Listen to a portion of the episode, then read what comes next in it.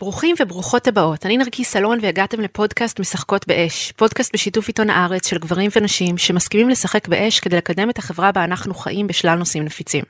הפרק הזה הוא הפרק האחרון של העונה. לסיכום העונה החלטתי ליצור לקט מחלק מפרקי העונה והדברים המרכזיים שלמדתי מהם. בכל פרק יופיע רק חלק קצר, ולכן אם לא יצא לכם להאזין ובא לכם לשמוע עוד, אני מזמינה אתכם לגלול אחורה בעמוד הפודקאסט ולהשלים פערים. רגע לפני שנתחיל, רציתי מראש לפתוח בהתנצלות. בעונה יחסית הקדשתי הרבה מחשבה כדי להביא נקודת מבט גברית לצד נקודת מבט נשית, גם מבחינת הנושאים השונים וגם מבחינת הייצוג של נותני העדויות והמרואיינים.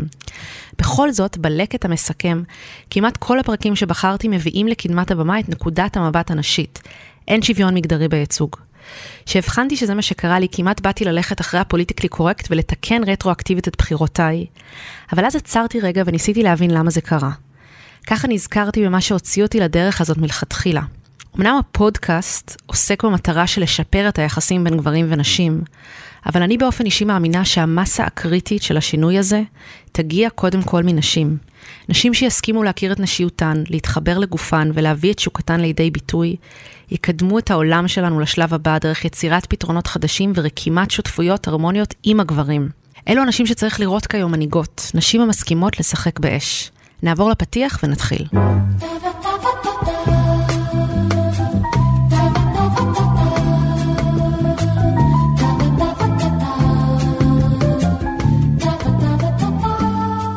לחזון ושינוי בהמשך הפרק. את לקט התובנות והקטעים מהעונה נתחיל דווקא במצוי, אלימות בין גברים ונשים.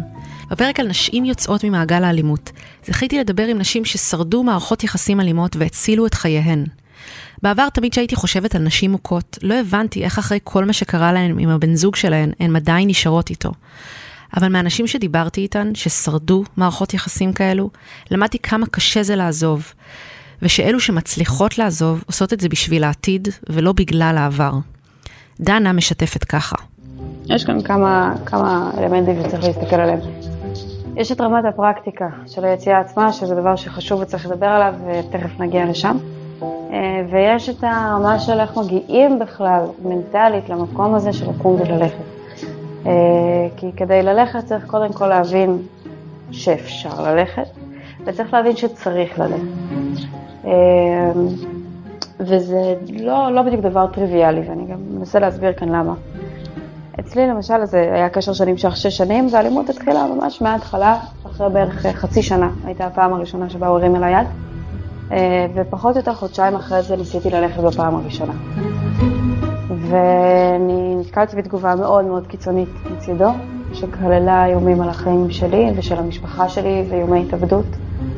אה, ובעצם אה, הרגשתי שאני לא מסוגלת לעשות את זה, כי זה פשוט היה מפחיד מדי.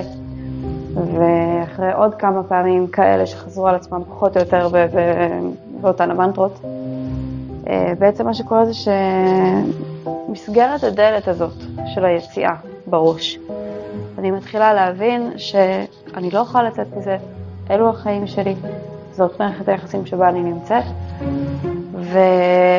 ועם זה, זה אני צריכה לעבוד. מהמקומות האלה באמת מאוד מאוד קשה לצאת. אני חושבת שמה שהתחיל לזרוע אצלי את המקום הזה של העזיבה, אה, היה הילדים. אה, וזה דבר שאגב חוזר על עצמו הרבה בסיפורים כאלה, ו- ואפשר כמובן להגיד, אבל הרי ידעת שאם יהיו לך ילדים הם ייכנסו למעגל האלימות, זאת אומרת, זה, זה, דבר די צפוי. אבל uh, קודם כל אתה כל הזמן מרגיש שבאמת, אתה, אתה מקווה שכשיהיו ילדים דברים יראו אחרת ודברים יהיו יותר טובים. Uh, מאלף ואחת סיבות. וגם uh, אתה, אתה לא באמת מבין כמה זה משפיע על הילדים עד שהם שם. הילדים שלי היו תינוקות. כשעזבתי את הבית, ועדיין היה קל מאוד לראות את ההשפעות של זה עליהם. ו... וגם היה לי מאוד קל לראות את זה, כי גם ראיתי את, ה, את, את איך שהם היו בהשוואה לאיך שהם היו אחרי היציאה, אחרי העזיבה. מזווית אחרת, שרה שיתפה. בלילה ההוא, כשאני מצאתי את עצמי יושבת מחוץ לבית ומזהה את החלק בתוכי שרוצה שהוא יבוא ויציל אותי מעצמי, אני פתאום אה, ראיתי את הילדה הקטנה שלי, שעוד לא נולדה, מסתכלת עליי ונותנת לי יד ואומרת, אמא, בואי נלך מפה. אה, זו חוויה שהמון אה, אנשים עוברים בסיטואציות טראומה. איזשהו חזון או איזשהו חוויה חוץ גופית שכזו. אמ, אז אמ, בדיעבד אני לא יודעת מה זה בדיוק היה, אבל זה היה קול פנימי בתוכי שאמר לי לא להישאר שמה, אמ, ולקחת את החיים שנמצאים בתוכי וכל מה שיש לי ולברוח. זה מה שבעצם גרם לי להבין שאני לא רוצה להישאר במקום הזה יותר ולחזור אליו יותר לעולם. ואז מתחילה העבודה האמיתית, עבודת טיפול עצמית, אמ, עבודה של התבוננות עצמית מאוד עמוקה, אה, ואני עדיין בתוך התהליך הזה, אבל התקדמתי מאוד, אה, וזה אפשרי. לאחר שיח עם הנפגעות נעבור לשיח על הפוגעים. בעבר, כשהייתי חושבת על גברים מכים, ישר הייתי מדמיינת את כל הרוצחים שקראתי עליהם בעיתון. מתמיר אשמן, מומחה לטיפול באלימות במשפחה, למדתי שהסטריאוטיפים האלו הם בדיוק מה שמונע מאיתנו לגשת ברצינות ללפתור את הבעיה של אלימות במשפחה, שבמידה מסוימת קיימת כמעט בכל משפחה בישראל. אלימות פיזית זה דבר יחסית נדיר בתוך חיי זוגיות. אבל אם נבין שרוב האלימות היא אלימות רגשית, אלימות נפשית, שהבית הוא רווי באלימות, כשזוג כל הזמן צורח וצועק וקוטע, כשאחד הצדדים מפעיל אה, אה, שתיקה רועמת של ימים, זה בית מאוד מאוד אלים. כשיש ענישות קשות, אני, אה, שלוקחים את הילד וסוגרים אותו בחדר למשך כמה שעות, כשיש אווירה של טרור, כש, שכל דבר צריך ללכת על ארבע כי נורא מפחדים מבעל הבית משתגע, שה, שאבא יתחרפן ויצרח. המון ממקרי האלימות זה, נ, נ, זה דברים שבכלל לא, לא יגיעו לתקשורת, כי הם לא יעניינו את התקשורת. על המקום של המאפרה המתנפצת, המקום של טריקות דלתות. זה היום-יום של אנשים שעובדים באלימות במשפחה. זה המקרה, אני, אני, אני צריכה להאמין שאני כבר משנת 96 בתחום, ולא פגשתי בגבר רוצח. אני פגשתי המון גברים עם בעיות ויסות, המון גברים שכמו מה שסיפרתי לך, אותו גבר שמגיע הביתה ואין לו שום כלים ומיומנויות אפילו שפתיות להתמודד עם השדה הזה. כשאנחנו מדברים רק על מקרי הרצח, אנחנו מסירים מעצמנו אחריות על האופן שבו אנחנו מגדלים את הבנים בחברה הישראלית, על האופן שבו יש השפעה ישירה על, שירות, על טראומות בשירות הצבאי ועל התקפי זעם בתוך משפחה, ואותם הלומי קרב, אותם עשרות אלפי הלומי קרב, למשל, שרק לפני יומיים אה, ציינו יום, את יום הזיכרון, הסימפטום המרכזי של הלומי קרב לא מטופלים זה התקפי זעם, הם לא יגיעו לרצח. אז אותם, אותי מכעיס שאנשים מתייחסים ומתעוררים ועושים איזה גוואלד במקרה רצח, כשמאות אלפי גברים ונשים ואיזה 700-800 אלף ילדים עדים לאלימות כמעט יומיומית שהיא לא מעניינת את הציבור, והיא גורמת לנזק מאוד גדול.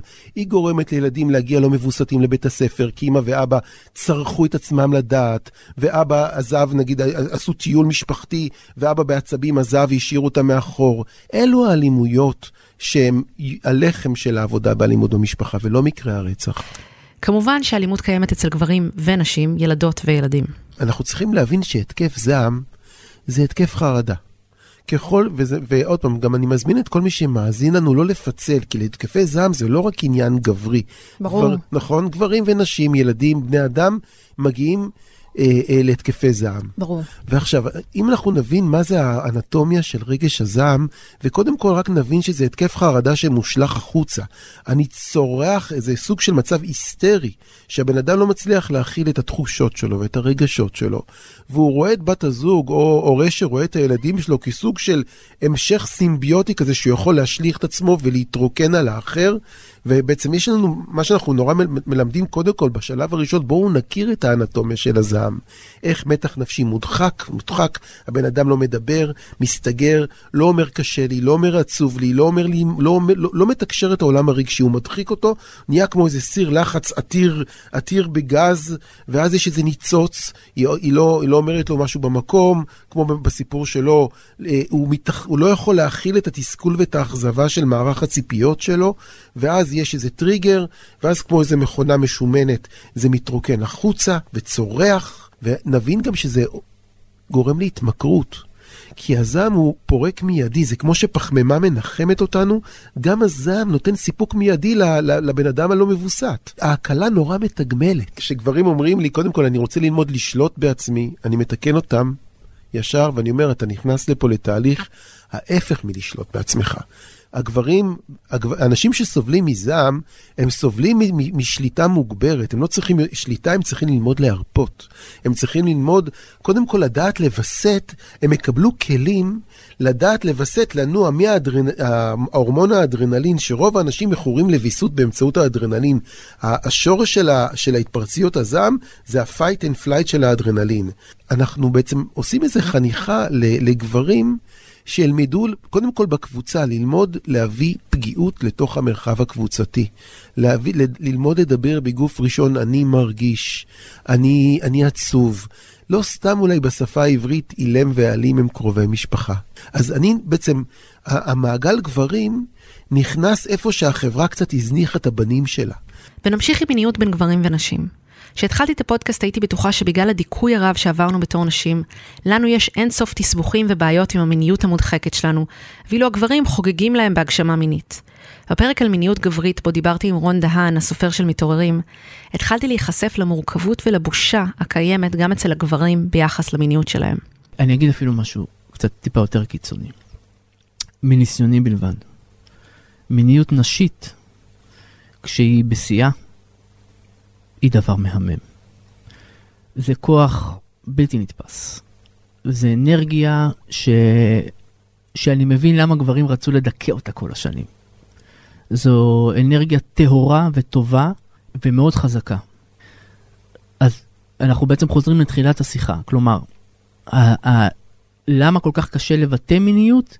כי, כי גברים מדכאים את הדבר הזה אצל נשים ומדכאים את זה את הדבר הזה אצלם. כי זה דבר מאיים, זה דבר שהוא פתח לשינויים מאוד מאוד גדולים ולמקומות חדשים ואולי גם לשינוי מבנה יחסי הכוחות.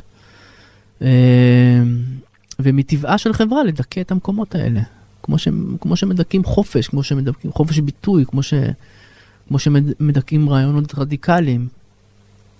ואז כן. כגבר, איך אתה יכול להתחבר למה כשאתה אומר, אישה מביעה אנרגיה טהורה של מיניות, אז באיזה מקום אתה יכול להתחבר לזה שיש צורך לגבר לדכא דבר כזה? כי זה קצת מאיים עליו. זה, זה לא פשוט, אני באמת חושב שזה לא פשוט. וחוסר היכולת של, של הגברים בעצם לבוא ולהתחבר לאנרגיה הזאת, להבין, את, להבין לנסות, לחקור אה, כיצד הם משתתפים ב, ב, בתחושה הזאת, כיצד הם מסייעים לזה, כיצד הם מביעים את עצמם. השיח הזה הוא שיח שוויוני מאוד ופתוח מאוד, והוא דורש מהפטריארכיה ומגברים להוריד הרבה הרבה מגננות. ולחשוב מחדש לחלוטין על מקומם בחברה ובאופן כללי. וזה דורש אומץ. אני לא מכיר הרבה אנשים אמיצים. בהכנה של הפרק על מיניות נשית פגשתי לא מעט נשים אמיצות, ובעדויות שלהן כמה מהן שיתפו על תחושות של גועל שיש להן מהפות, איבר המין הנשי. הן לא מסוגלות להסתכל עליו, ובטח שלא לגעת בו. הן כמובן גם מכווצות לגמרי כשבני הזוג שלהן נוגעים בהן. הרבה נשים מרגישות יותר בנוח להתבונן באיבר המין הגברי, מאשר להתבונן באיבר המין שלהן. תחשבו איך זה יכול להיות בכלל, לדמיין מצב שבו אישה תהנה מהמיניות שלה, כשהיא לא מסוגלת להיות במגע עם הפוט שלה. כדי להתבונן איפה אתן על הסקאלה, אגב, שווה לשים לב איך המילה הזאת גורמת לכם להרגיש. פוט. בפרק שוחחתי עם איריס יוטבת, חלוצת הטנטרה הנשית בישראל, והיא שיתפה עוד על החשיבות של להתחבר לפוט. אני חושבת שזה בעל חשיבות עליונה מאוד, מכמה סיבות. אחד, באמת הדבר הפשוט ביותר, זה חלק מן הגוף, כמו שכדאי שנאהב את כל הגוף שלנו ולא נטיל בו כל הזמן פגמים ונראה רק את הדברים המכוערים לכאורה, שיש בו, או את אה, עקבות הגיל, או דברים שכאלה, זה חלק מן הגוף, זה חלק כמובן מאוד מאוד משמעותי וחשוב. אז להכיר אותו, להסתכל בו, בה, בפוט, אני אוהבת לקרוא לה דווקא בשם אה, נקבה, התרגיל הזה של להסתכל, הוא לא מספיק כי אז עולים הדברים הקשים. הדבר הנוסף שהייתי מציעה לה, זה לכתוב מין אה, דיאלוג כזה ביני לבין פותי. מה אני אומרת לזאתי, את מכוערת, את מסריחה, איך זה יכול להיות, איך אפשר לאהוב אותך בכלל וכולי, ואז לתת לה את הקול לדבר אליי. טוב מאוד שאת כבר שמה לב אליי, אני כבר 20 שנה רוצה שתשימי לב אליי ולא שמת לב אליי. אני אוהבת שעושים לי ככה וככה ואני דווקא מרגישה נורא נחמד עם זה, כל מיני דברים כאלה. אז ההיכרות איתה היא מעל הכל. בנוסף לזה, יש היום מחקרים מאוד מעניינים שמראים שכל אזור הפוט, כולל כמובן הדגדגן, שהוא הרבה יותר גדול ממה שנראה לעין, אה, יש בה עצבוב עצום, הרבה יותר מערכת עצבים עם הרבה יותר עצבים מאשר באזור הפין של הגבר והשכב. זאת אומרת ש... והעצבים האלה הרי מחוברים אלינו דרך עמוד השדרה אל המוח.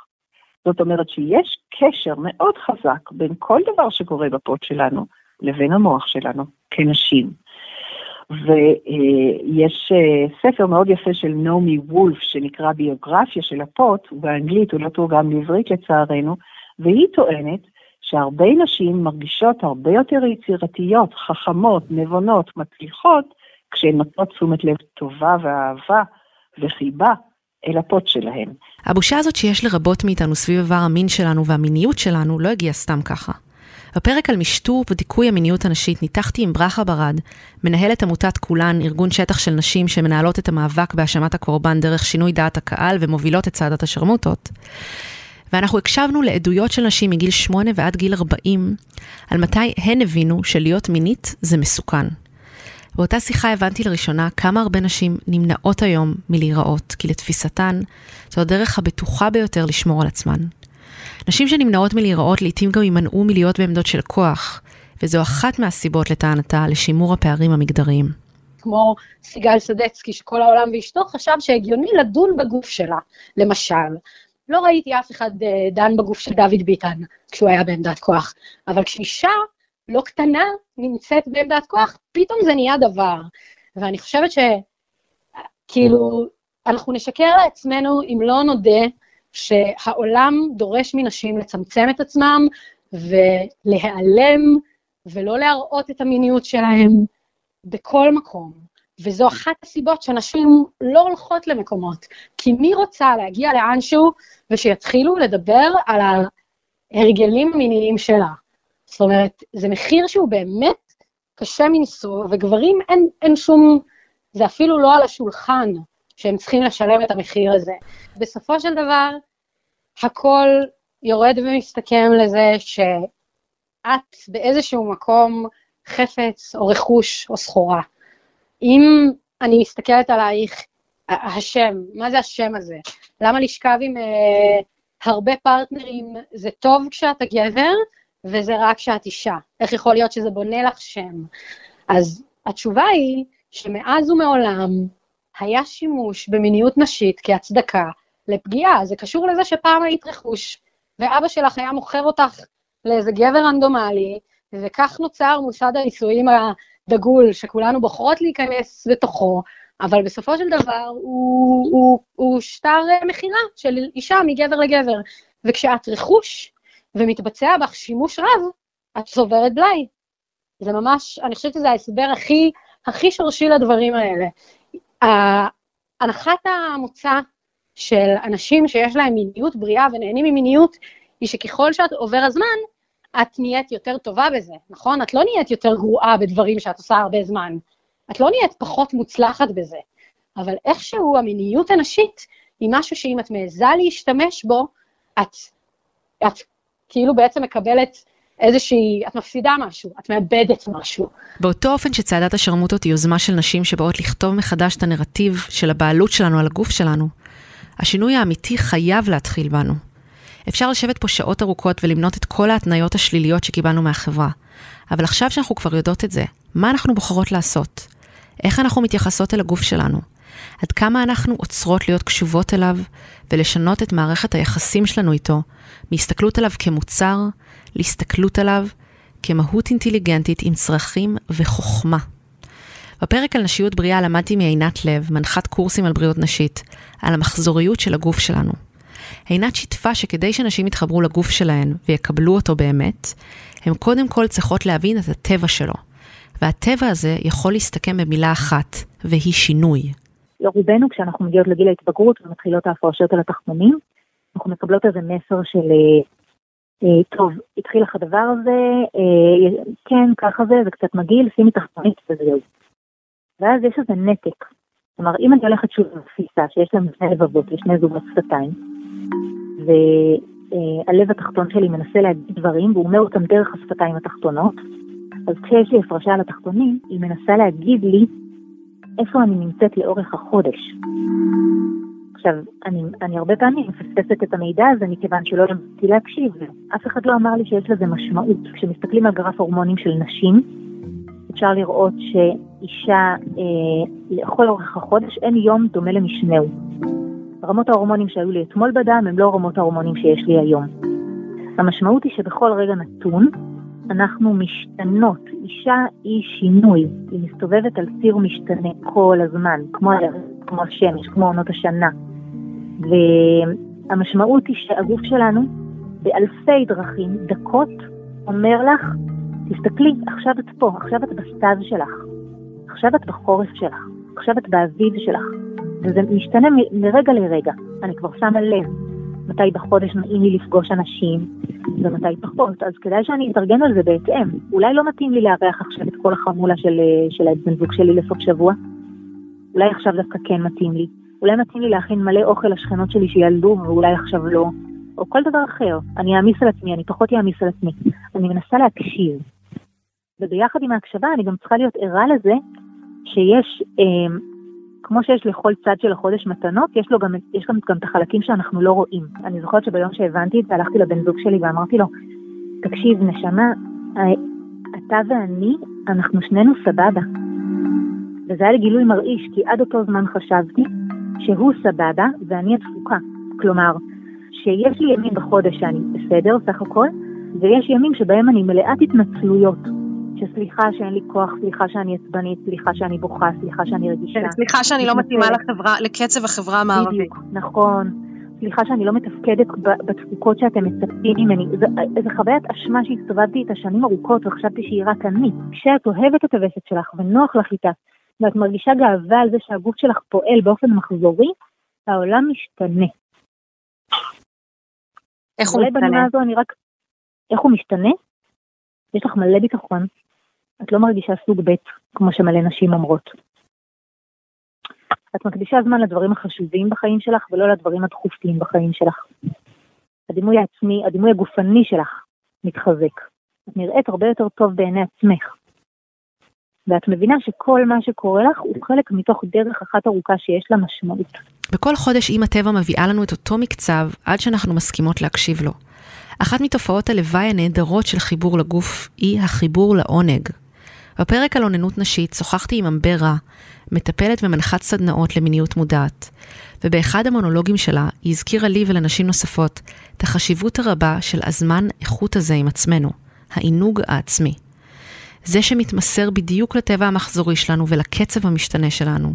זה שלא תלוי בתוצאה ולא מונע על ידי המטרה. זמן שרוכב על גלי העונג. אני מתה על, על המעשה האהבה שלי עם הפרטנרים שלי, עם הפרטנריות שלי, בכל החיים שלי אהבתי את זה. אבל מרגע שלמדתי את המעשה האהבה שלי עם עצמי, שהוא כל כך מלא, אני חושבת שאני לומדת אה, אה, להעמיק לתוך מערכת היחסים שלי עם האהובה מספר אחד בעולם. כן. כאילו, מי עוד יכול לענג אותי כמו שאני מענגת אותי, וגם איך אני בכלל יכולה להנחות או להראות או לקדם עונג עם האחר, כשאני לא יודעת מה המנהדים שלי, אני מאוד תקועה שמה. אה, אז אני חושבת שזה יכול לעזור לי להתענג אפילו פי אלף יותר, כשאני יודעת שיש לי את, ה... את הכלים לענג אותי. אה, העניין הזה של אה, לעשות אהבה עם עצמי, כל כך נגיש. ואני יכולה לעשות את זה כשהבן זוג שלי ישן לידי במיטה והוא לא בא לו עכשיו. ואני נורא בא לי. זאת אומרת, זה לא אצלו, הוא לא צריך לענג אותי, הוא יכול לחיות את החיים שלו, הוא יכול לעשות מה שהוא רוצה. אני עכשיו, בא לי לעשות איזשהו אה, אקט מיני עם עצמי, יאללה, מדהים, זה זמין לי בטירוף. כל מה שאני צריכה זה קצת שמן, וקצת את עצמי, וקצת את, ה, את המגע שלי, ומה שמביא אותי גם ל... ההבדל בין אוננות ועינוג עצמי, מבחינתי זה מאוד משמעותי, כי, כי אני חושבת, המון שנים אני העברתי בפשוט לשלוח את היד, ללכת, ל, ללכת ישר ל fire point, לישר, ישר ולעניין לעכבר, כן. לתקתק אותו, ותוך שניות אני, אני גומרת. עוד לא שמעתי שקוראים לזה עכבר, מדהים. double click the mouse, כן? את לוחצת על העכבר, אמ, ומתקתקת את זה וגומרת, ואז המילה גומרת, זה אשכרה זה, כאילו, התחלתי, והנה גמרתי, גמרתי כן. ועכשיו אני כזה... אה, התפוצצתי לאלף אה, חתיכות, הפכתי לחתיכה מהקוסמוס, חזרתי אל עצמי, הלכתי לישון, משהו נגמר.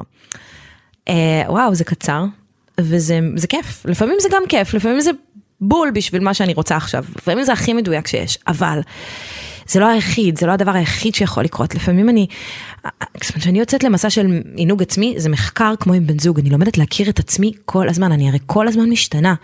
פתאום אה, אצבע, האצבעות שלי נורא רגישות והמגע, ואני מלקקת את עצמי בין האצבעות של הידיים, זה כזה וואו, זה הכי מרגש בעולם, ופתאום האצבעות שלי כזה הולכות ונוגעות לעצמי בתוך החייך בפנים, או שאני מגלה כל מיני נקודות רגישות אה, על השפתיים, או על השפתיים הפנימיות, או על השפתיים של הפה שלי. הפטמות שלי משנות את, ה, את הרגישות שלהם, לפעמים זה נורא לא נעים ולפעמים זה הכי נעים ופתאום אני צובטת קצת ופתאום פחות. ואני נושמת ואני רוכבת על הגלים של העונג של עצמי, ואני מגלה שוואו, העונג שלי רחב, מטורף, כמה שאני יכולה להגיע לעונג מכל מיני נקודות אחרות בגוף שלי, שהן לא בהכרח איבר המין שלי. ואז כל הגוף שלי הופך להיות איזה איבר מין ענק שאני יכולה לשחק איתו, אז האפשרויות הן בלתי מוגבלות ואני יכולה לפעמים מתאים לי, ולפעמים אני מתחילה, ואז אני כזה, וואי, מה שאני בעצם צריכה זה מסאז' ואני מתחילה לגעת בעצמי. וזה זה, זה בול העונג שהייתי צריכה עכשיו, וזה נוגע בדיוק בנקודות שאני, אה, שאני רוצה לפגוש. ולפעמים רגשות עולים, ודברים שקיימים, כמו שקורה לנו כשאנחנו עם... איך השיתוף הזה שלך עושה פשוט חשק לאונן, נכון? כאילו מין כזה. כן, אני כזה, כן. אוקיי, כאילו, נעשה כן. את זה רגע. אמבר גם הוסיפה בסוף על הקשר שהיא רואה בין עינוג עצמי והגשמה בקרב אנשים שהיא מלווה. אמ, טוב, אז מעבר לכל מה שנאמר, אני חושבת שזה לא יהיה שלם אם לא נדבר גם על אמ, אמביציה, יצירה, הגשמה ומנהיגות. אני חושבת שיש קשר הדוק בין הדברים. אה, זה לא שאישה שלא נוגעת בעצמה לא יכולה להגשים את עצמה ולא יכולה זה, אני רק חושבת שאישה שלומדת את העונג שלה, לומדת את כוח היצירה הפנימי שלה, יכולה להיות בעמדת הנהגה, ריפוי, שינוי, יכולה להפוך להיות סוכנת שינוי בעולם הזה, הרבה יותר שלמה ומלאה. אה, אז אני בהחלט חושבת שיש אה, קשר מאוד מאוד הדוק בין אישה שיכולה לענג את עצמה ולהכיר את הגוף שלה, את האינטימיות שלה, לבין אישה שיכולה לצאת אל העולם הזה ולהגשים את עצמה במלוא עונה, במלוא כוח היצירה שלה, אה, ולהביא את עצמה, מה שנקרא unapologetically, בלי להתנצל. לא על המיניות שלה ולא על היופי שלה ולא על העוצמה המתפרצת שלה. ווואלה, כן ירבו שיהיה, שיהיה יותר כאלה נשים בעולם שמסכימות להיראות ולהיחשף ככה. לאורך העונה חקרנו היבטים שונים של מגדר, אבל בשיח על מגדר לא תמיד מדובר בגברים ונשים. לפעמים ההתייחסות היא לעקרונות הזכריים והנקביים הקיימים בכל אחד מאיתנו. בפרק על מה הביצית הייתה עושה, רינת שרצר פיתחה מתודולוגיה שמשלבת עקרונות ממדעי המוח ועיצוב חווייתי, שמלמדת איך למנף עוצמות נקביות וזכריות בתהליכי חדשנות. את המתודולוגיה היא מלמדת במוסדות אקדמיים וחברות גלובליות. את העקרונות מהמתודולוגיה היא הסבירה באמצעות המטאפורה של תהליך יצירת חיים. חשבתי על זה שכדי לייצר חיים אנחנו צריכים גם את הזרע וגם את הביצית.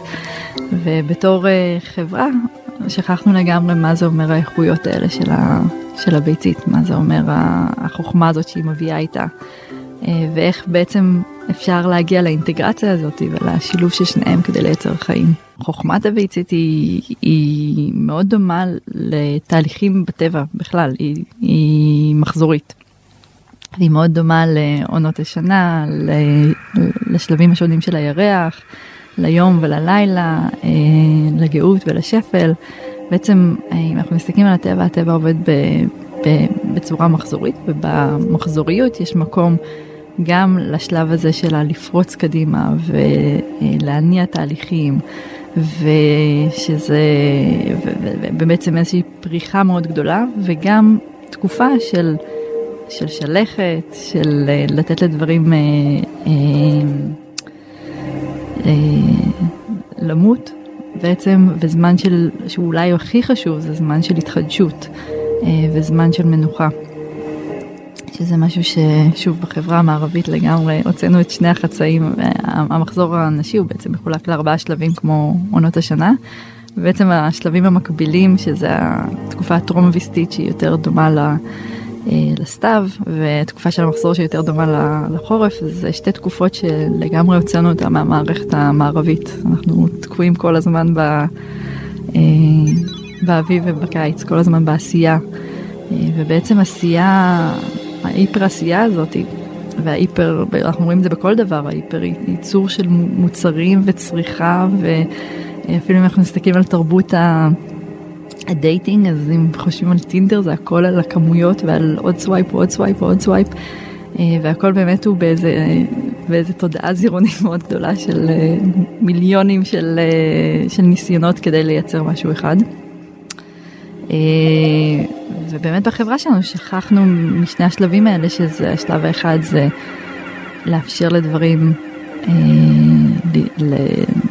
ליפול, להשיל את עצמם, והשלב שבאמת של המנוחה. אמ, אז זה דבר אחד שאני מדברת עליו המון, על הכוח של באמת, אה, של המנוחה ושל השחרור אה, ושל הקבלה. ובאמת החלק השני באסטרטגיה של, ה, של הביצית או בחוכמת הביצית שאני מדברת עליה זה שאם מסתכלים על ייצור חיים שזה באמת המפגש הזה, ההפריה בין הביצית לזירון. לשני החלקים האלה, לשני התאים האלה יש את אותה מטרה, שניהם רוצים לייצר חיים, אבל האסטרטגיה של איך הם ניגשים לזה היא שונה לחלוטין. הזירון הוא אחד מתוך 15 מיליון בכל, בכל פעם, אה, בערך בין 15 ל-20 מיליון. וואו. והוא באמת אה, צריך לנוע ולהגיע, והוא אחד ל... והביצית מצד, ש...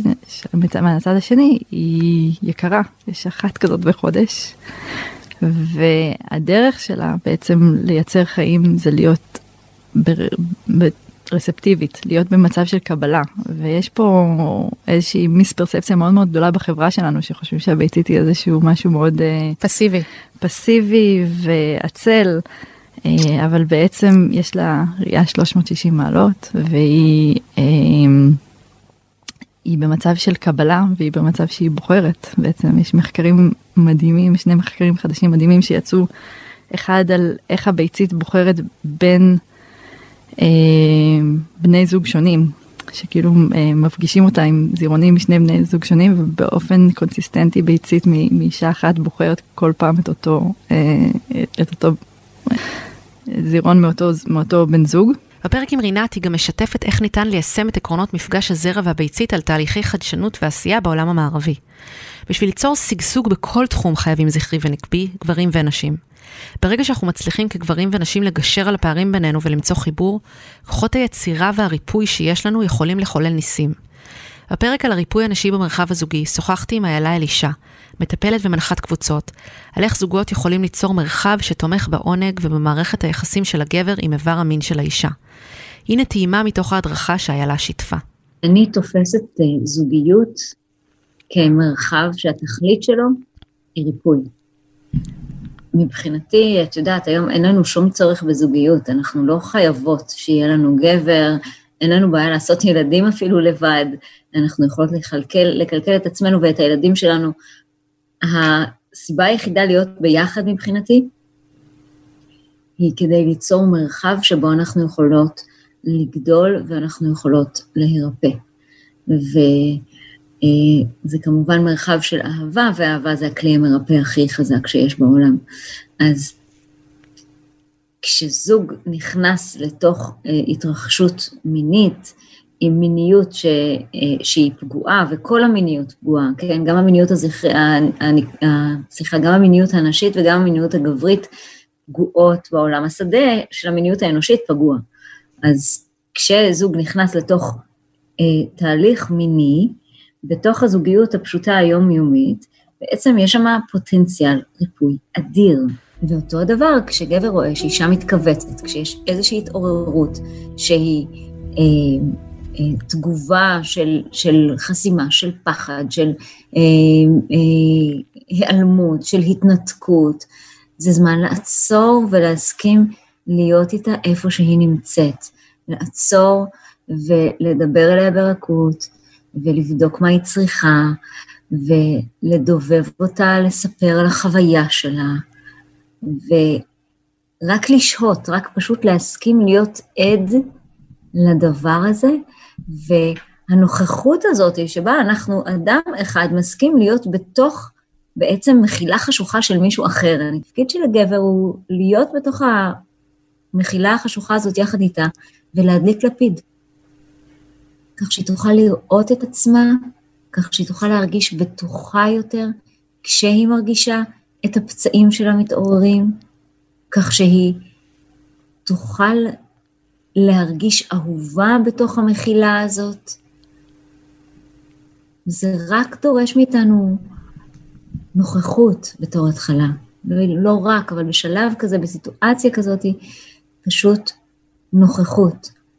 ורק אז אנחנו ניגש לעבודת מגע, ובעבודת המגע זה בעצם עיסוי שהוא קודם כל עיסוי גוף, שמרגיע את כל הגוף, ורק אחר כך מתחיל לעורר את, אה, את אה, אברי העונג, שבתור התחלה זה כל הגוף בעצם כאיבר עונג, ורק משם מגיעים אל אברי המין ואל העבודה אה, ביוני, והעבודה ביוני היא בכל היוני, זה אומר כל החלקים, גם כל החלקים החיצוניים וגם כל, כל החלקים הפנימיים.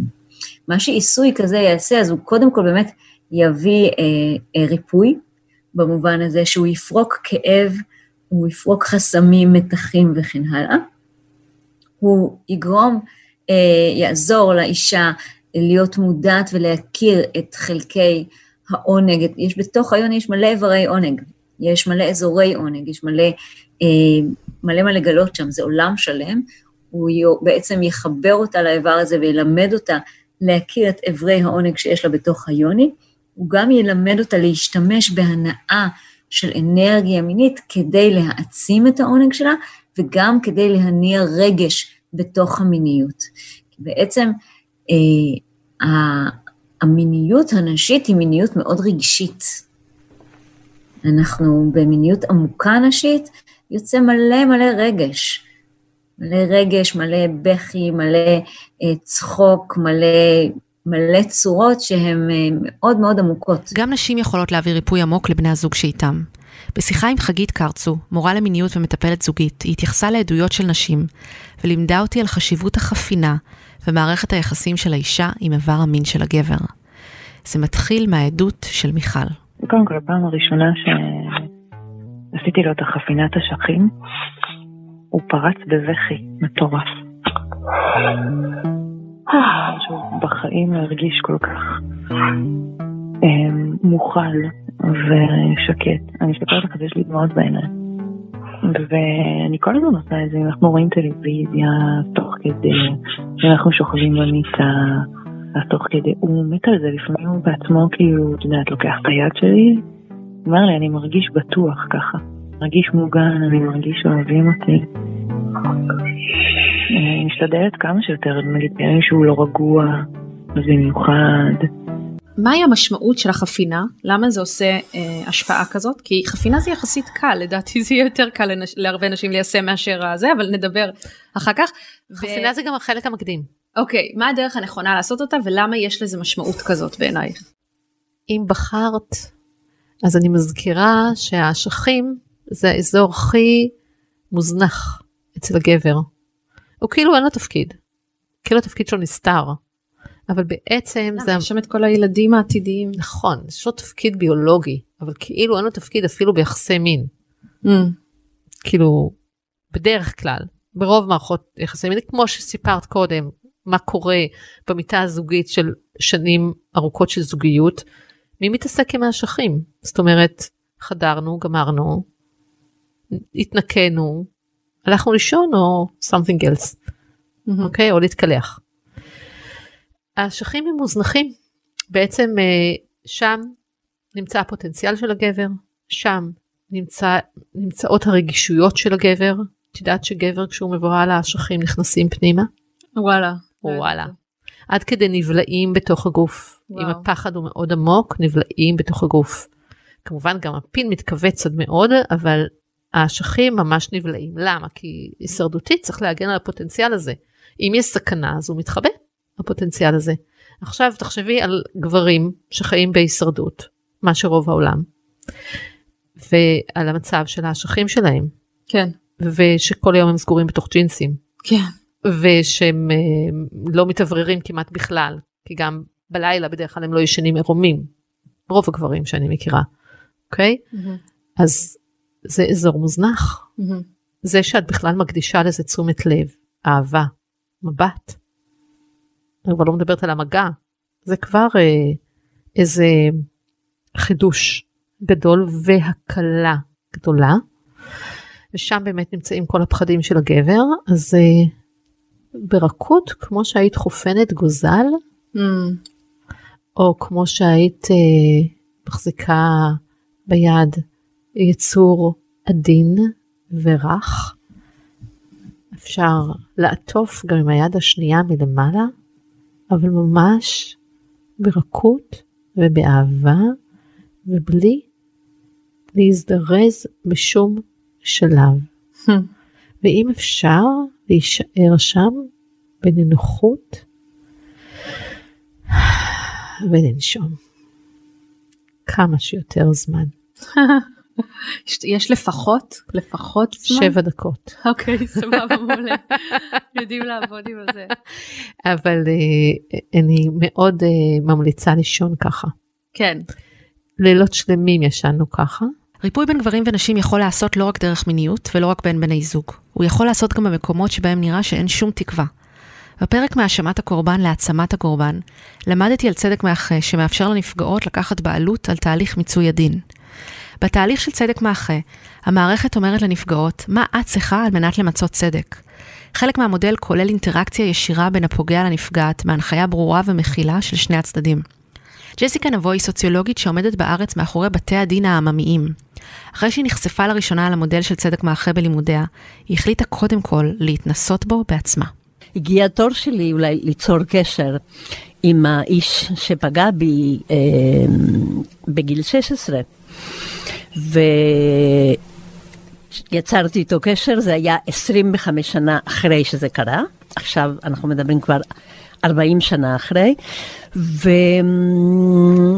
ויצרתי איתו קשר, זה היה הרבה יותר פשוט משחשבתי.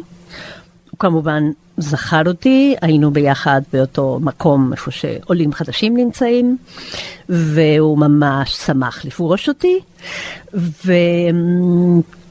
בעצם שיתפתי אותו שאני נמצאת באיזשהו תהליך של התמודדות עם אה, מה, ש, מה קרה כשעליתי לארץ וכל ה, כל מיני התמודדויות, ושמה שקרה לי איתו זה חלק מ, מה, בעצם מהטראומה של ההגירה שלי, והסברתי לו למה. באתי כבר כאישה בוגרת. אה, שהיחסי כוח בינינו השתנו, כבר לא הייתי ילדה בת 16, אבל הרבה יותר אה, ילדותית מאשר אה, בגילי, ועם ניסיון אה, בנושא של אה, טיפול בנפגעות תקיפה מינית. ו... והתקיימה שיחה של שעתיים, שבעצם אני עשיתי משהו שלקחתי סיכון רגשי רציני, כי הלכתי אה, בלי הנחיה, בלי מגשר, שבדרך כלל ככה עושים את המודל, מישהו שמנחה את האירוע ומכיל אותך, אני בעצם באתי גם כמנחה וגם כנפגעת. אה, וגם כמתנסה במודל, אה, שיתפתי אותו, מה שלמדתי, ואיך הפגיעה שלו פגעה בי, השפיעה על החיים שלי, עיצב את החיים שלי, ששילמתי הרבה מאוד כסף בטיפול פסיכולוגי, השקעתי הרבה שעות בהתמודדות, בזבזתי הרבה זמן בקשרים עם גברים נשואים במבוגרים יותר. ומה שקיבלתי, מה שיצאתי מהפגישה הזאת, קודם כל, לא יצאתי במצב יותר גרוע, שזה כבר היה רווח נקי. ו... כמובן, אה, הוא לא הכחיש שהדבר יתרחש. בעצם לא כמובן.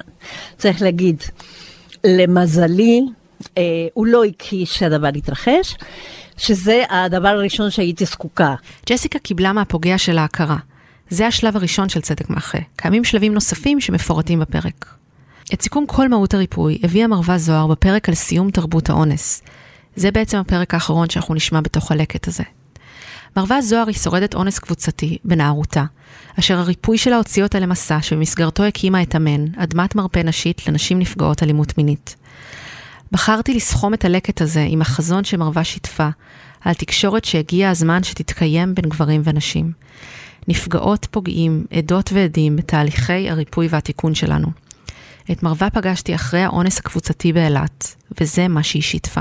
אני מרגישה שזה ממש יקר ערך להיות מסוגלים ומסוגלות להסתכל על המקומות שכל אחד מאיתנו, שזה נמצא, שזה לא משהו רחוק שקורה, שזה לא בהמות, שזה לא חיות, שזה לא מפלצות, שזה אנחנו, שזה בני אדם, ושאם נצליח לפתח שיח שמאפשר להסתכל על המקומות האפורים האלה של הכמעט, או של המשהו שהיה בסדר, או אמ, שמשם יכול להתחיל הריפוי. והייתי רוצה להיות בתוך מרחב שמאפשר לשיח הזה, לקול הזה, להישמע יותר. אם אנחנו נשארות שם במקום של האשמה, זה כל כך כואב, ואז אי אפשר להסתכל על זה בכלל, ואז יש רק זעם, או רק שיימינג של מי שפגע. אם רגע נצליח להתאבל על זה ביחד, ולהגיד, כן, אני, אני כגבר שומע שזה מה שקורה לך, זה מה שקורה לך כש, כש, כשאת נחדרת לא ברצונך, ולא, ולא בהסכמתך, ולא בהזמנתך, ולא בתשוקתך. כשאת נאנסת, זה המחיר שאת משלמת על זה, ואני מוכן להכיר במחיר הזה באמת, עד הסוף שלו, ו, ולהסתכל על זה, להתגבר על האשמה המשתקת ולהסתכל על זה, להגיד, וואו, זה מה שזה עושה, זה מה שעשיתי, זה מה שעשינו, זה מה שאנחנו עושים כשאנחנו מאפשרים לזה להיות. ולהרגיש את זה, להרגיש את זה. ואז לדבר על מה קרה לנו ולכעוס, לכעוס על איך, איך חינכו אותנו בתרבות שכמעט כמעט אפשרה לי לנסוע לאילת וכמעט כמעט אפשרה לי להיות אנס. איך לעזאזל הופקרתי ככה כנער מתבגר. אני רוצה שהשיח הזה יתקיים, זה גם מפחיד אותי, זה גם טריגרי, זה גם מציף עבורי, אבל אני רוצה שהשיח הזה יתקיים. שנוכל לשמוע את הדברים האלה, להקשיב שם אחד לשני, את יודעת, בתקשורת מקרבת. להבין מה התצפית ומה הרגש ומה הבקשה ומה הצורך. ומשם אני מאמינה שבאמת באמת יצמח ריפוי. כשיצאתי לדרך עם הובלת השיח ומשחקות באש, היו לי שני חלומות. בחלום אחד ראיתי עולם בו נשים מביאות את עצמן לידי ביטוי בתשוקתן, בדעותיהן ובהגשמת רעיונותיהן. ובחלום השני ראיתי עולם בו גברים ונשים עושים שלום ומרפאים ביחד את כל האלימות, הפערים והעוולות שהתרחשו בין המינים. כיום אני מבינה שמדובר באותו עולם. אחד לא יכול להתקיים ללא השני. יש לנו עוד דרך ארוכה כאנושות לחזון המיוחל הזה, אבל זה חזון ששווה להילחם בשבילו. אני רוצה להגיד תודה.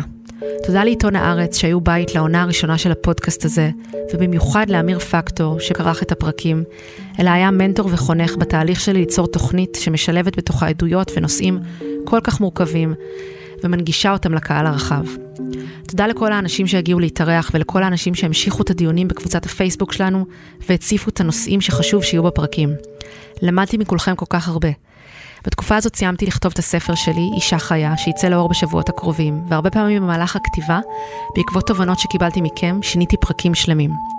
30 הפרקים שהיו בעונה הזאת הם רק ההתחלה, ובעונה הבאה אני מצפה להמשיך לכיוונים חדשים שיאפשרו להעמיק חלק מהנושאים שהעלינו פה ביחד. כאמור, לאחר שנה וחצי השותפות הנהדרת שלנו עם עיתון הארץ מסתיימת. כדי להמשיך לעקוב אחרינו, שימו לב שאתם רשומים לפודקאסט. בפלטפורמות השונות תוכלו למצוא את משחקות באש פעמיים. מה שאנחנו הפצנו ומה שהארץ הפיצו. במידה ועוד לא עשיתם את זה, על מנת להאזין לעונה הבאה, תירשמו גם אלינו.